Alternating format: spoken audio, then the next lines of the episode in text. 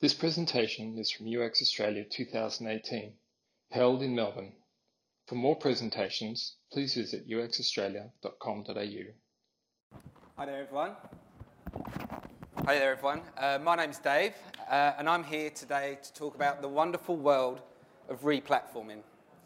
Um, I've been lucky enough to, be four, to, to have done four of these projects, and I've made some mistakes along the way. And what I want to do is actually take you through some of the learnings I've had and give you a few tips on how to survive a replatforming project as a designer. So what is a replatform? There isn't really one agreed uh, definition. Uh, it can be anything from moving a system uh, from one place to another, such as a lift and shift, to something that is a complete uh, architectural rewrite of your main system. They're usually the backbone of, of many businesses, and uh, they're expensive, high-stakes endeavours that, uh, that can sometimes take up to several decades. So what are the challenges being a designer on a replatforming project? They're often business or technical led. So this means that uh, a lot of the time the users are left behind and the main driver for why it's been done is a business or a, a technical reason. Lift and shift. Now, I, I really don't like this term on the replatforms that I've done. Lift and shift generally doesn't really work. The new technology means new problems.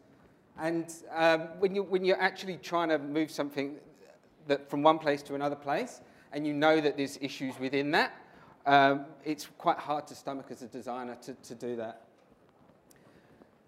If you want to try and improve the experience, though, you're going to have increased scope. I know that's always uh, a challenge with projects that are really long, is increased scope. How, how are you going to get that scope down if you're going to actually improve the experience? And finally, they are long projects a lot of the time with very little to show. So it can be quite demoralizing when you've worked so hard on something, but you're not actually getting to see it out in the wild or being able to test it. So what I've put together is a few tips now on how you could potentially look at um, trying to do replatforming the right way. First tip, help choose the right platform. Now, as I've said, a lot of the time they are technical led or, or business led. So how, as a designer, can you actually have an influence on what the platform is that we choose? Use some uh, interview techniques with some of the people internally that are actually going to be using the platform, such as some of the, the, the content writers or developers. Understand their pain points try and actually understand what, what are the current problems with the platform they're using and see whether there's anything that you can actually use to actually kind of use that insight to, to help persuade whoever's making the decision on the platform on what is the correct platform to use. If it's a platform that's off the shelf, like an e-commerce solution or something like that, do a full compa comparative or competitor analysis across the features on, on that platform and then look at mapping it back to the pain points that you've spoken to, uh, the people that are using it, to make sure that you're actually guiding a, a, a good choice that isn't going to uh, end up costing the company um, thousands and thousands of dollars for something that they might not actually use.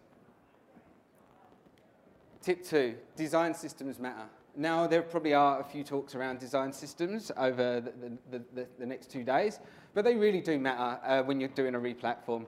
I came into a, um, a, a replatform halfway through where there was no uh, design system established. And the amount of times I found myself talking to the uh, development teams around button sizes or, or, or icons or form, the way form fields work, none of this was defined. So you keep having the same conversation, especially on, on big uh, projects where there's lots of teams involved. If you establish that design system up front, you can actually focus on bigger problems and let the design system actually speak for itself uh, when the replatform had. It is a hard sell uh, when time's tight to try and introduce a design system as part of the replatform. It, it may scare a lot of people, but to try and get it in at the, at the start of the project, uh, it, it, really makes uh, a, a, a, a, lot more kind of worthwhile in the long term. Tip three is, uh, is pretty simple. Build awesome relationships with your development teams. Um, they're the ones that are, are, are, probably feeling just as much pain as you are on these projects, uh, but get them to understand, uh, by, by getting to, for you to understand the problems they're going through and get them to understand the problems that you're going through, you can empathize with each other. Bring the developers into your discovery sessions. get them understanding the decisions that you're making. So when you do go to uh, your product manager or, or, your stakeholders with a, with, a, with a proposed solution to a problem, the development team are there with you as well, and you're not just a, a single voice on your own. And, and the, the, the, by, by having the, empathy with them on your side, it does make a big, big difference. Tip four, um, now this is uh, to think big, think small. Um, as I said, um, scope is, is, a, is a big problem. Uh, an increase in scope within uh, a, a replatforming project is a big, big no-no. So if you come to your, your, your product manager or your stakeholders with, with a big new design for a, for a new feature or um, a, new, a new flow that doesn't fit to the current sort of business uh, model that's, that's currently there, the, the, the, the, the alarm bells are going to go ringing with the scope, please. So what you can do is, is try and think of what are the small things you could actually do to make a big impact. Uh, an example of this was, was actually, uh, we, we looked at a, um, setting up a, a consumer satisfaction survey. And uh, what we actually did was we found out all the current problems with the, uh, with the current system and then looked at which of those problems we could actually address as part of the replatform to try and move the dial with the satisfaction of the people that are using our product. And although they weren't big things, enough of those smaller things added together actually had a big, big impact to the overall outcome of the uh, project. And we're actually helping the, the, the, user, not just the business. And, and, and uh, it feels good to be able to do that on, on a project like this.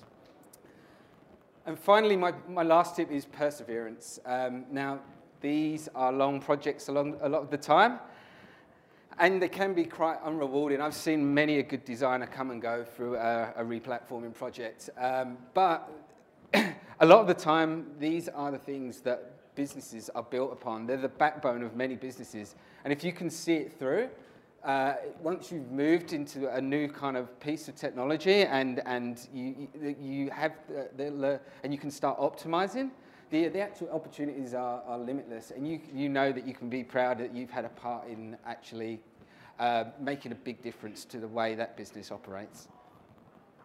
Thank you. Cheers.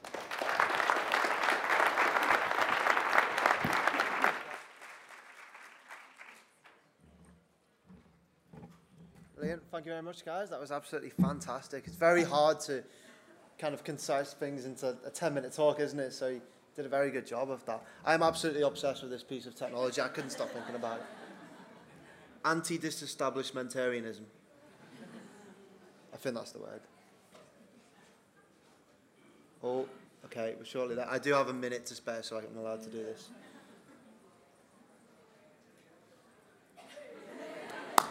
Well, that's, that's fantastic. Um, we've got a nice little theme um, for this afternoon in this room. Um, this next talk will be from Dave Hayes. He's a um, UX designer over at Fjord. Um, going to be talking about designing experiences for people who want to be somewhere else. Um, so it's all around desirability. Um, so please can we welcome Dave to the stage, please?